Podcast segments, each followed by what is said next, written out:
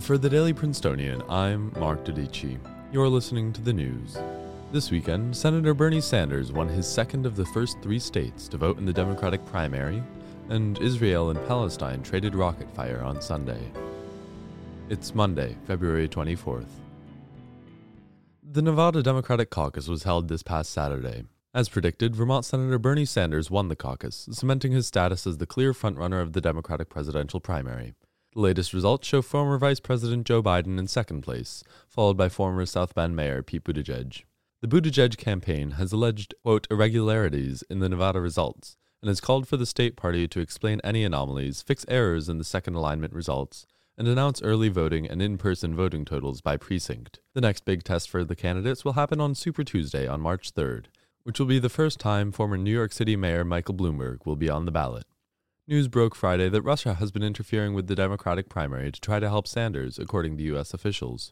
The senator responded by calling Russian President Vladimir Putin, quote, a thug, while condemning the nation's interference in 2016 and its ongoing involvement in the 2020 election, telling Putin, quote, stay out of American elections, and as president, I will make sure that you do. Israel announced yesterday that it had launched airstrikes on targets in southern Damascus and the Gaza Strip, firing against a Palestinian militant group. Four were wounded in Gaza, but there have been no reports of fatalities. The Israeli military, in a rare confession, said that it had struck out at, quote, a hub of Islamic Jihad activity. In a rare confession, the Israeli military said that it had struck out at, quote, a hub of Islamic Jihad's activity. The strikes came as retaliation for at least 20 rockets fired on southern Israel from the Gaza Strip earlier yesterday, in an event with no reported casualties. In other headlines this weekend, countries around the world have reported increased cases of COVID 19. Italy has confirmed 152 cases and three deaths in a recent spike which has caused Venice to cancel its annual carnival.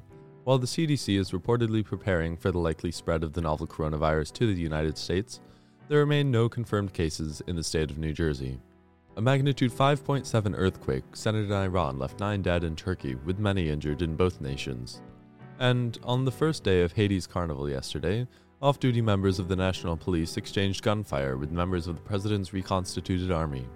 In Princeton this weekend, around 300 alumni returned to campus for Alumni Day. Astrophysicist Kip Thorne, graduate student class of 65, was presented the James Madison Medal, while the ACLU's Anthony Romero, class of 87, won the Woodrow Wilson Award, noting that Wilson would be, quote, spinning in his grave, unquote, as the recipient had dedicated his life to an organization founded to oppose the president's xenophobic Palmer raids.